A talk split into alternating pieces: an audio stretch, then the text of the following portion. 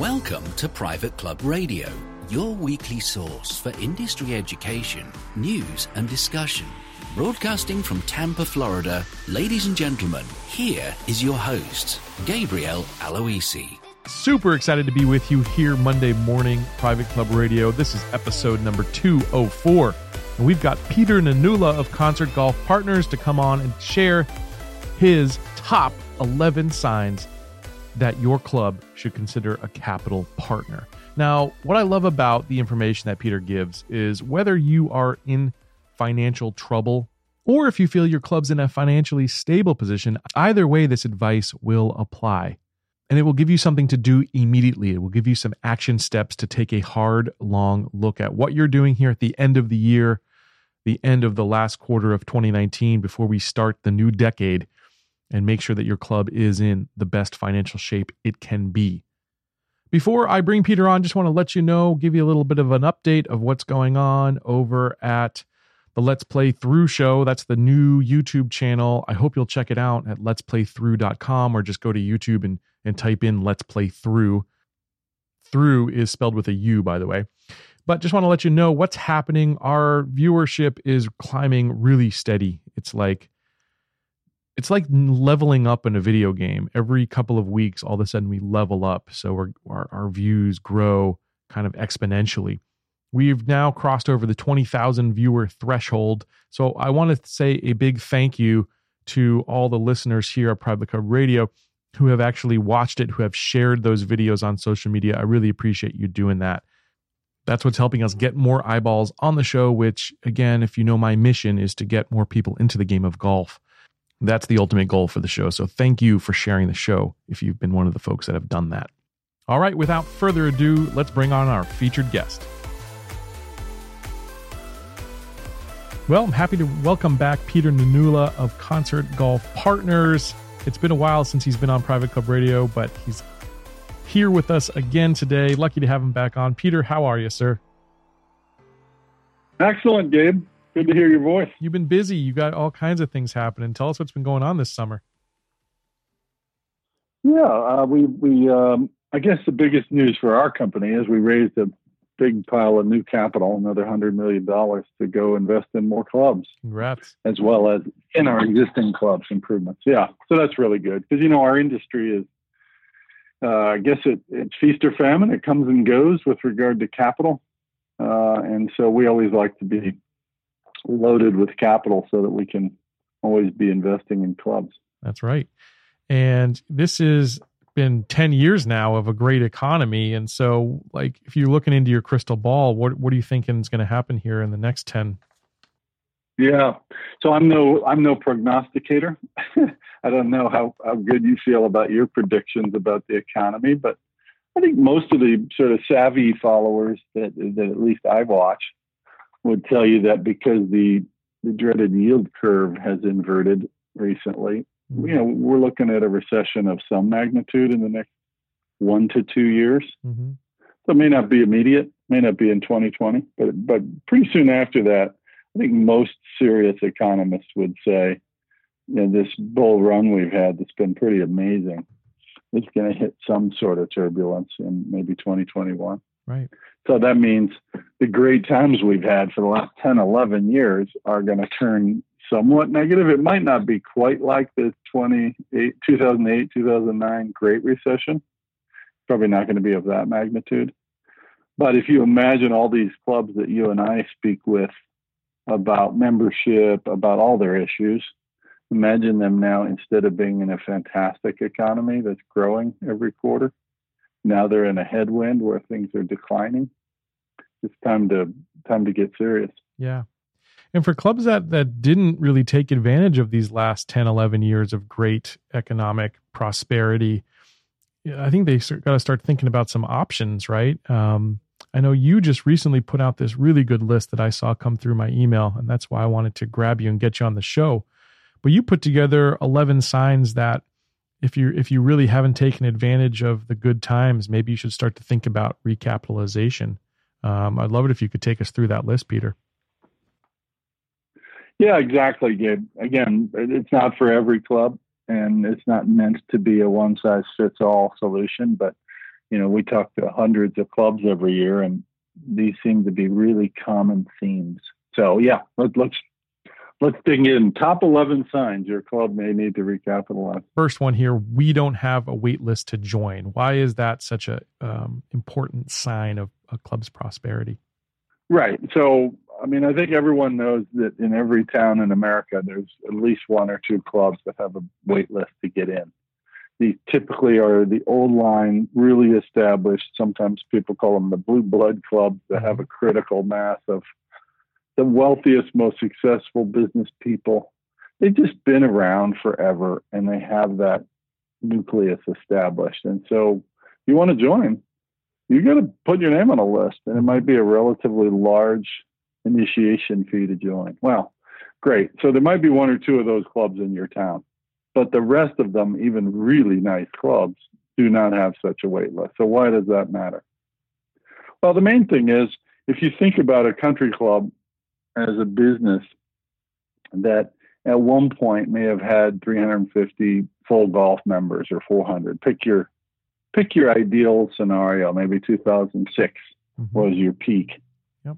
when they didn't need you, Gabe, to help them sell memberships. Mm-hmm. uh, and and now they're at now they're at 280, right? So what does that mean? Well, that means they might be down 60 or 70 full member equivalents times, you know, pick an average number, eight or 10,000 bucks a year of dues plus other spending. Yeah, probably the low right? end. Yeah. 700, probably at the low end. So that's a half a million to a million dollars a year of dues and other spend, just pure cash flow for that club. Right. Well, most of these boards are not able to cut their costs, change their service offerings in such a way to save a million dollars a year. They might trim around the edges, they're not going to go saving a million dollars a year. So a club that used to break even is now facing operating shortfalls every year. I mean, that's a that's a big problem because yeah. you know the spiral that happens when you have an operating shortfall every year. You got to charge the remaining members. Let's say we have 280 now. You got to charge them more to be a member of the same club. Right. Not good. Yeah, and uh, over ten years, you're talking ten million. That's a new clubhouse addition, or you know, renovating the golf course. All kinds of things that that that aren't going to happen because you've been operating that way. It's a, exactly. And then you got the flip side of that, which is number two on your list. Um, you've got clubs out there that right now have a wait list to get a refund. Let's talk about some examples there. Yeah, we find this one very often is kind of a sleeper. It doesn't really come up in our first conversations with the board, right? They're a really nice club. Maybe they have no debt maybe they've been very prudently managed and they've got a really nice club in terms of amenities and maybe they've even been making some reinvestment. So at the outward first look, you'd say, this is a club that's pretty well governed and in decent shape. And then in like our third conversation with them, a board member will say, well, we have 70 people on a on a sell list. What's a sell list? Well, I paid 40 or 60,000 to join way back when and there's some sort of a refund program when you leave. You know, I get my money back or I get some portion of my money back, et cetera. Well, you've got to put your name on a list. And then when your name comes up to the top, we'll write you a check. Mm-hmm. Okay, well, if there's 70 people in front of me, you might go into the membership director and say, hey, how many people are we issuing refunds to per year? And you may or may not get an answer. yeah. Or they'll say something like, we refunded four of those last year. Right. Oh.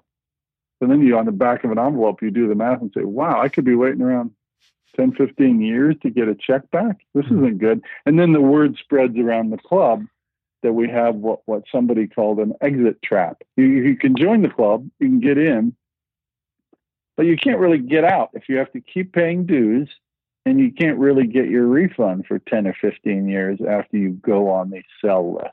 Not good. Right.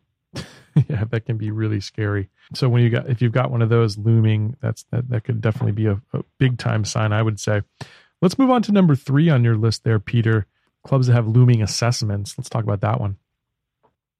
Right. So the normal way that most member-owned clubs fund their improvements is to um, is to scope the improvements they want to make, do some focus groups, do some cost estimating and come up with a budget, three or four million, 10 or 12 million, whatever it is. And then they uh, will go back to their membership and say, here's some options for how we'll pay for it. And usually in that mix, whether they borrow some from a bank or they don't, usually in that mix is every member needs to put up 3,000, 5,000, 10,000 bucks in a one-time assessment or spread it over five or 10 years. So mm-hmm. basically everyone's got to put in five or 10,000 bucks. Okay. Well, again, at those elite clubs that we talked about before, no problem. There's a wait list of guys like you and me that want to get into that club. So if somebody says, I'm not paying the assessment, that member is out. And that's a spot for Gabe that opened up. So Gabe can join that club. So generally at clubs with a nice wait list to get in, you do not have a problem with assessments because everyone wants to preserve their slot at the club right. and they'll just pay it. Yeah. But at most ordinary or really nice clubs that don't have a long wait list to get in, there's usually some pushback when the assessment comes around, and it comes in a number of forms. Older members don't want to pay for anything. Sure. Tennis members don't want to pay for new greens. Golf members don't want to pay for new tennis courts. And so you have these lively debates. And and I say the common problem that I see is the bylaws usually say something like you need a 51% vote of the membership to pass an assessment. Well, great. We can get 55 or 65 or even 70. The problem is, even with a 70% vote, that means you may have 30% of your members vote against the assessment. And that means that even after you push it through as a board, you're probably going to have 20, 30, 40 members up and quit. Right. They basically have decided, I don't want to write a five or ten thousand dollar check to remain a member of this club. Mm-hmm. So I'm not going to pay it. I don't use the club enough. It gives them a reason to reevaluate whether they're getting value out of their membership. And now you have a club that started the year at 300 full member equivalents and is going to have 270 when they wake up, you know, after the assessment. Not good. What's the magic number for you in those types of vote voting scenarios, by the way, in term, terms of percentage? Yeah, the, the magic number is definitely not 51%. It's definitely not the voting number in your bylaws. The magic number is something like 90%. If, if you can get 90 plus percent to vote for an assessment, you know, that means that you're probably not going to get a significant amount of attrition and you can probably offset that attrition right. with some new members that you'll get because you did some exciting improvements. But if it's if it's well below 90%, you're, you're probably looking at several years of headwinds uh, in terms of operating shortfalls, membership shortfalls. Yeah, just dissatisfied folks in general. That's never a good thing because they're not they're not referring new members. They're not getting their friends to come check out the club when they're unhappy. So, absolutely. Let's move on to number four on your list. When clubs have capital projects that need to be done, but maybe they still have debt left over from the last ones. What can you say about that, Peter? Yeah, so this feeds into the one we just talked about, assessments. I mean, it's one thing to go out with an assessment for five or ten thousand dollars up front. I would say most clubs we see, I don't know about your experience, but most clubs we see will say, all right, we're going to spend five million dollars, divide by three or four hundred people, you know, ten or twelve thousand bucks a person. But why don't we spread it out over ten years? That's a thousand bucks a year for each member. That's eighty-three bucks a month. That's no big deal. Know, dues are six fifty a month. We're going to go to seven thirty three a month, if I got my math right. We're going to put an extra line item on your bill. Regular dues six fifty. 83 is the new capital assessment surcharge or whatever they call it. Right. So the problem is if you still got four or five million of debt from your last round of improvements and you were paying for that debt service payment, by adding 83 bucks a month to everyone's bill five years ago. Okay, now we're going to do that again. Okay, so now we're going to add another 83 bucks a month on everyone's bill, and we just went from 733 to eight something a month. Yeah. Well, you know, as a membership marketing guru, if if just a few years ago we were charging 650 a month in dues for this club, it's a nice club in town, but now we're charging 733. Now we're charging 800 and something dollars a month to be a member of that same club. Well, what just happened? Well, the top half of your members probably can pay it, probably voted for it, and they're happy to write the checks. But the bottom half or the bottom third of your membership doesn't use the club as much, doesn't have as much discretionary income. Those people are starting to reconsider whether I really want to pay 800 and some bucks a month to be a member of this club that I was okay paying 650 a month for. I'd imagine your car payment on your car going up from 650 a month to 805 a month. Like what would you say to your car company if they sent you a bill like that? so that's a problem. When you've got when you've got the debt left over from last time, the bank may not lend you more money at the club. You're, you're out of borrowing capacity. And the amount of the bill you're sending to your members every month is just going up too much for everyone to swallow. And it's the difference between being at the median level, maybe in your in your market, to being right at the top end of the market. And it's tough to compete against if you're a you know kind of a midline club to compete against the top clubs if you you know if you're charging that kind of money but their value isn't there. So that's a that's a huge point right there. Well yeah Gabe and and and, and as Warren Buffett likes to say like in a 10 or 11 year expanding economy maybe a lot of clubs are getting away with these multiple items on their bill and and people are paying it. But Warren Buffett likes to say you only know who's been swimming naked when the tide goes out, right? it's one of my favorite favorite images. But like when this next recession comes, whether it's a soft one or a, or a nastier one, if you're overpriced, you know, in in the eyes of a marketing guru like you, if you're overpriced by a hundred bucks a month in town, and we hit a recession, boy, those are the clubs that are going to be exposed right. They're going to have to cut their dues or something dramatic when the recession hits. I love that one, and and it, it kind of leads right into your number five on your list, which is you've got kind of a standard percentage in terms of what that dues and assessment increase can be each year for a club. Let's talk about what that what that magic number is. Yeah, I mean, I guess the way we look at it is if you're if you're growing the members bill by the way the economy is growing two, three, four percent a year, then that's probably the the same percentage that a lot of things we all pay for in our lives are growing. You know, general inflation, right. two, three, four percent. Yep. I don't think most members blanch too much when they see that because you send out an email from your general manager saying, "Hey, the cost of paying our people are going up. The cost of the other things we buy at the club for you, Mr. and Mrs. Member, going up. So we're implementing a 3% dues increase. Most members say that's pretty reasonable.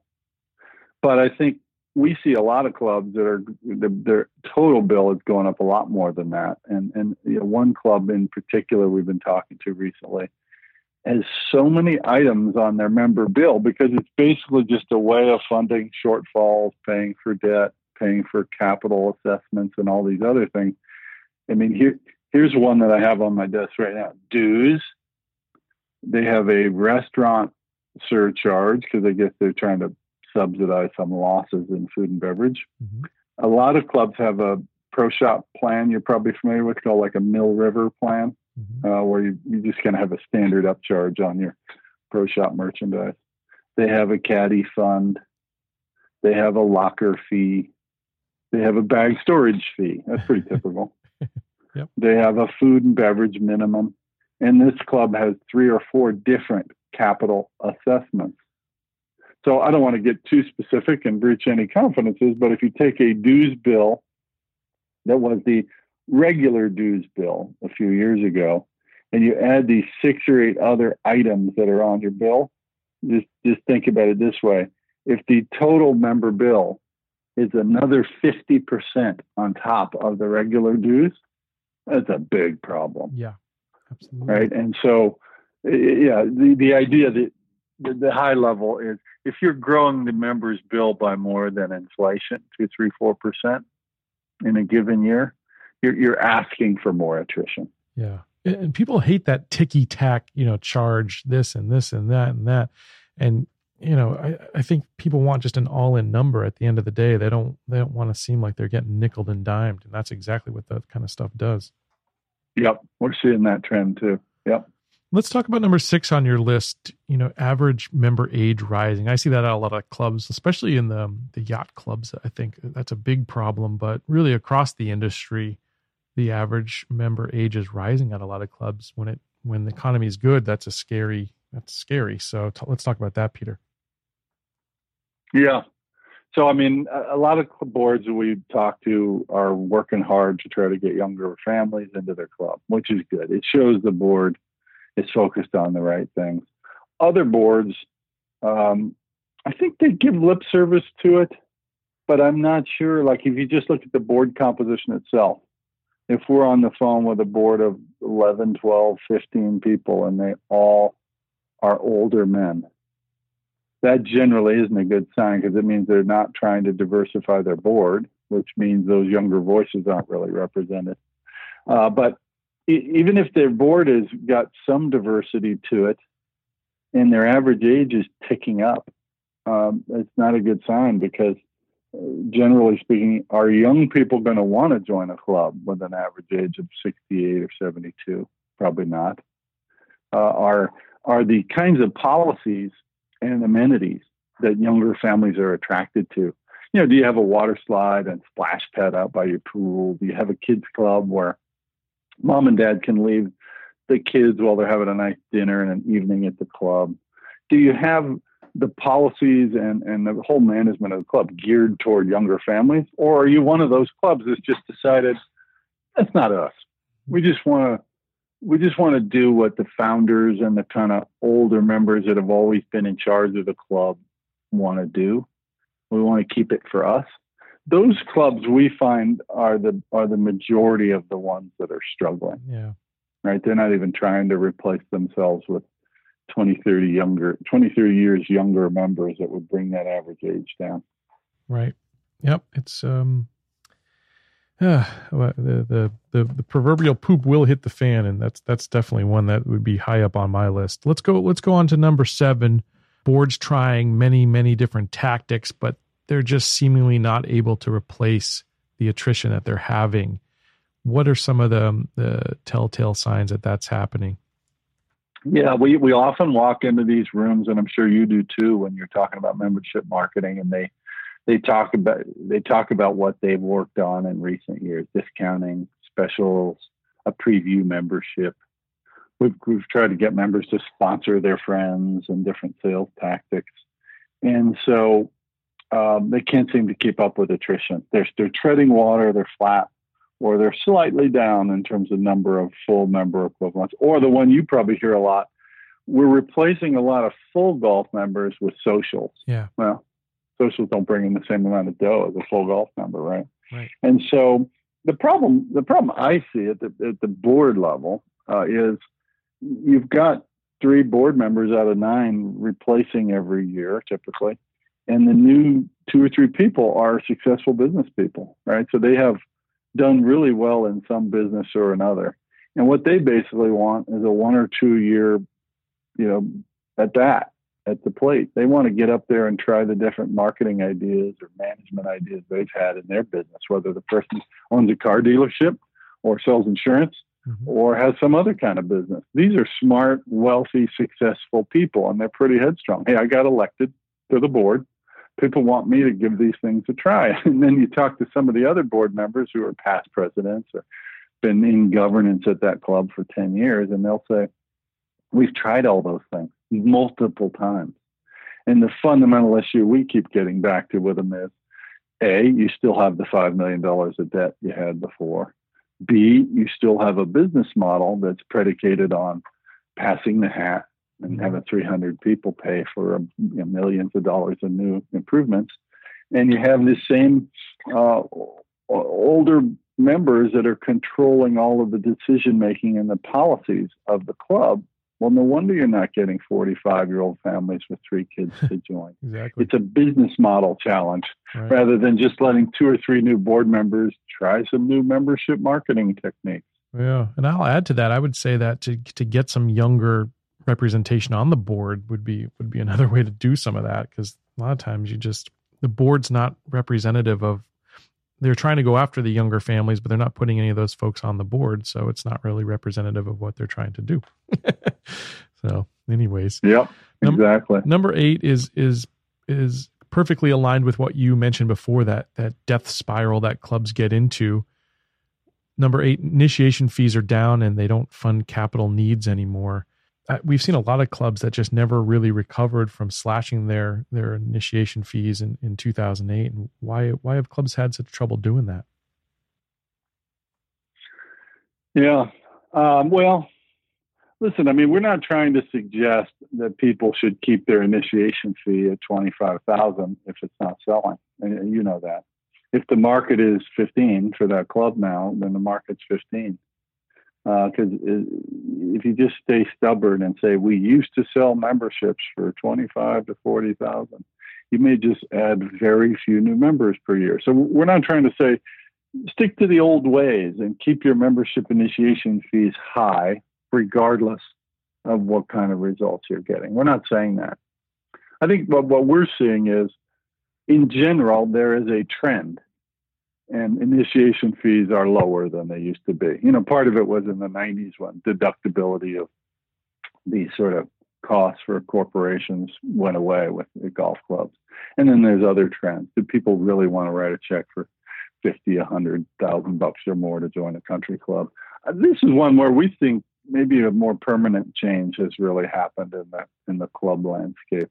Yeah. The, the initiation fees are just not the same anymore, except for those elite clubs if you have a big wait list to get in, you could pretty much just set your price right. at some very high level. Uh, but but if you're a normal club that's got three or hundred, you know, full member equivalents, and you wish you had 350 or 400, you just pick a number, then you basically got to move your initiation fee with what the market will bear. Well, the answer is, if you're only getting 10 or 15,000 for an initiation fee, and just to get 30, then you just don't have 300, 500,000, a million dollars of initiation fee cash sloshing around in the club's bank accounts anymore, right. which means where'd all that money go for improvements every year? It's not a reliable source of cash anymore for most clubs. Right. Yep. Well, well said. Number nine on the list that again flows right into it is when cash flow doesn't fund a healthy capital reserve. Let's talk about that one, Peter. Yeah, so I mean, I think what most of consultants, yourself included, and the other strategic kind of consultants that advise boards in our industry, you have a lot of them on your show. Most of them would tell you you really should fund a capital reserve every year, and then you have these capital reserve studies that come out that say we need to spend 5, 10, 15, 20 million dollars upgrading our physical plant over the next five to 10 years. Okay, yeah. well, do the math we need to spend a million bucks a year for the next decade or a million five a year. Well, wait a minute. Well, we don't have that much money sitting in the club's cash accounts. We're just trying to break even yeah. operationally, pay our debt service, right? Yep. Pay for you know a couple hundred grand of capital, you know things that our general manager says we have to do. Cart path busted, HVAC, carpet paint, just to keep up with the basic you know wear and tear on the club that's mostly where, where the vast majority of clubs are. But if we're not building up a million or two or three million bucks, we can't do any big, exciting projects that are going to get people to join the club, certainly. So that's a that's a big issue. And sometimes we'll see a board that has really been disciplined about putting a bunch of money aside every year, but it's rare. Yeah. And then that leads to a three to five year process where at some point they got to do something more significant. Sure. Yeah, and probably goes to the nature of most boards, which is that you know they're they're they're on it for a year or three years and at maximum, and you know maybe they're just not thinking long term. A lot of times, they just want to. They've got they come in with an agenda that they want to take care of. And it's tough to tough to get that strategic right. plan in there.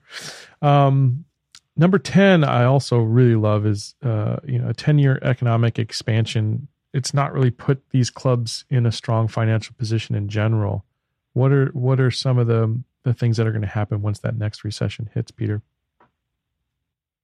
Yeah, so our experience is we've been doing this for 25 or 30 years, so that's a bunch of recessions. Is that when this next recession comes, you're going to have a situation where your general manager's got to freeze dues rates, right? Send out an email to the members saying times are tough.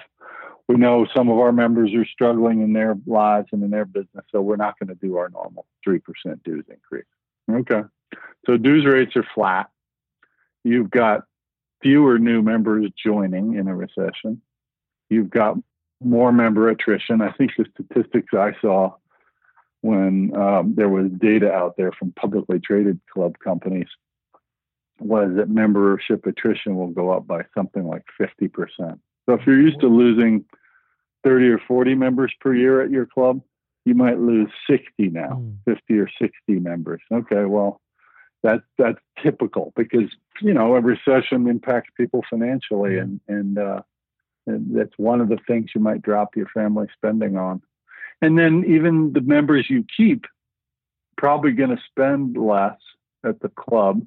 Definitely are going to spend less around Christmas time. You know, when you have your big Christmas parties and you're having your la- lavish events and times like we're in today. Yeah, those parties are going to be smaller. The per head charge you can get at that wedding or banquet is going to be lower. So in general, revenues are going to drop. Overall, clubs got to tighten its belt right? And so I keep reminding these boards that we're in the best of times right now. And if you're still struggling with your debt or your membership levels or getting behind on capital improvements, boy, wait till a recession comes. You really need to get out in front of up. this thing. Buckle up. That's right. That brings us to number 11 on the list. Uh, the net worth of your club is stagnant or declining. And that gets into uh, depreciation and adding value to the club. Can you explain that one, Peter? Yeah, so this is probably a little bit obtuse for uh, your average board member, but for those on the finance committee or CPAs, you know, basically depreciation might say 400,000 bucks a year. The assets of your club are depreciating by this amount every year. And then if the club's board only allocates 100,000 that year for improvements. It gives the GM 100,000 bucks to do break fix and other things. That means you're not keeping up with the rate at which your club's assets are depreciating. It's sort of a leading indicator, as the club benchmarking people would tell you. It's a leading indicator that the club is not keeping up with the necessary capital improvements to keep their physical plant in shape. I would say this this statistic is probably most clubs we talk to. Mm. It's very hard for them to reinvest every year, like you said, with changing board members. It's hard to stick to a business plan for five or ten years when you have new presidents and new agendas every every year, every other year.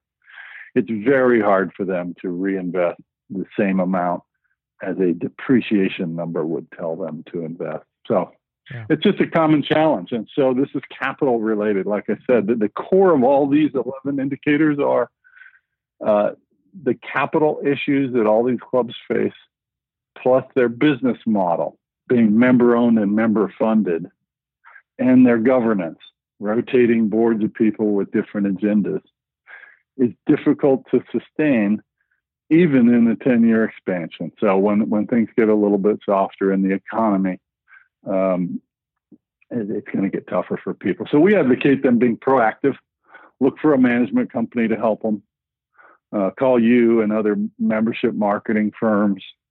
Uh, you know, just sort of get more proactive about putting their club on on sound footing. Yeah, absolutely. I mean, there's you know, if you're starting to tick these boxes off, and you you know you see three, four, five, or more of these that sound like you there's some options out there. Let's talk about the different types of options and then maybe what makes your unique solution, Peter, with Concert Golf Partners. Yeah, so like I said, I mean, if we if you see a half a dozen of these, you, you can check these boxes for your club. Then you know that um, you should be more proactive as a board in looking at looking at options. You should be thinking more about uh, uh, investing more in your physical plant, paying down your debt faster, et cetera. But uh, if that isn't likely to happen, given the current composition of your board and the current temperature around the club, you know, there's several options people pursue. Number one, like I said, call a golf management company. You know, there's Troon and Kemper and Billy Casper. There's a bunch of these companies that have decades of experience at running clubs and taking advantage of some purchasing power and some best practices that can sometimes help clubs, whether it's food and beverage or golf operations or you name it. And and you know, we see more and more clubs adopting that, right, getting help. A second area is hiring top-notch consultants, and and as you know, not all are created equal. Right. But in the membership marketing arena, you've got yourself, and you've got um, creative golf marketing is very active. You've got a number of firms that do membership marketing. And if you need an extra 30 members, these are the firms that can often help, right? Yours and others.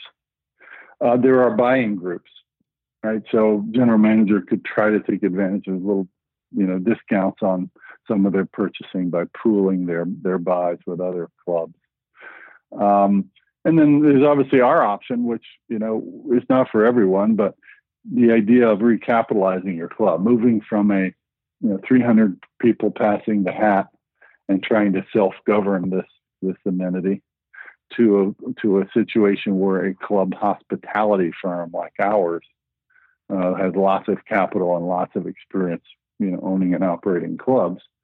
Um, you've got to deal with someone like us the, the benefit of our approach is it works every time, right? We have 20 clubs and all of them are now thriving, mm-hmm. all of them. Uh, the, the detriment is it's a big step. Like a lot of clubs want to step into it. Well, let's call some consultants. Let's get some new ideas. Let's do a capital reserve study, right? Let's try some different things we haven't tried before, which all makes good sense. And then at some point they wake up and say, boy, we have tried most of those things over the past three to five years, and we're still down 70 members, and we still have three or four million of debt. This is unsustainable as a business model. So we really do need to talk to, as a fiduciary sitting on a board, we really need to talk to all the different options. Yep, that's right. Well, I think you know I've seen the results that you guys have had around the country, and like you said, it's it's maybe not the the the option that every club needs to take or would be the best option for them. But for a lot of clubs, it really is. And I hope that folks that were, you know, checking off some of these right off their list, or maybe some clubs out there that checked off all 11, they at least explore what concert golf and what you, Peter, can bring to the table and how you can make that uh, transition kind of as seamless as possible so that members can just go back to enjoying their club, which is why our clubs exist anyways. They're they're places of enjoyment, not so you shouldn't have to be like you said passing the hat around every month or every year, but really just being able to enjoy something and feel like you're getting the value out of that. And I think that's one one great reason to consider what you guys are doing, Peter. If folks want to reach out to you, maybe just explore that option a little bit. What's the best way to do that? Yeah, best way is just go to our website, concertgolfpartners.com or to just call me 949 715 0602. And it's a confidential chat, uh, Gabe, just like you. You'll, you'll talk to a board member about their club on a very confidential basis just to explore. And if and if I can refer them elsewhere, I will. But if if our option is a good one for them, we'll we'll get into it with them in more depth. Absolutely. And I encourage people to, to look back at some of the old board chats we've done. We've been doing this segment now for almost three years here on Private Club Radio. And just about every scenario you can think of, we've covered on on these board chats. And so just want you to know that you're not your club's not alone. You're not on an island other clubs have gone through this and and Peter and his team have been able to help them navigate these processes and and help turn these clubs around. And it's been amazing to see. So Peter I just want to thank you for all all you've done for this industry and continue to do and wish you lots of success here as 2020 approaches. Yeah same to you Gabe. Much appreciated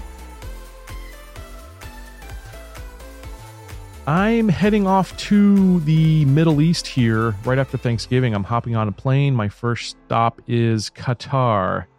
And we'll be speaking to the Club Managers Association of Europe, Middle East, and North Africa chapters. I'll be in first Qatar and then heading to Oman and then to Dubai to give a presentation on membership marketing. So if you're in that region listening to this show, first off, I'd love to meet you and just say hello. So don't be shy and come up and say hello to me if you're listening to the show and you're going to be at one of those events. But I'm really excited to be doing the Let's Play Through show at Education City Golf Club in Doha with Mr. Michael Braidwood. Michael was a guest on the show way, way, way, way, way, way back when we first started it, probably within the first 25 episodes or so of Private Club Radio. He's a great gentleman, and he's the one who's organized this entire adventure out to the Middle East. So I'm excited for that.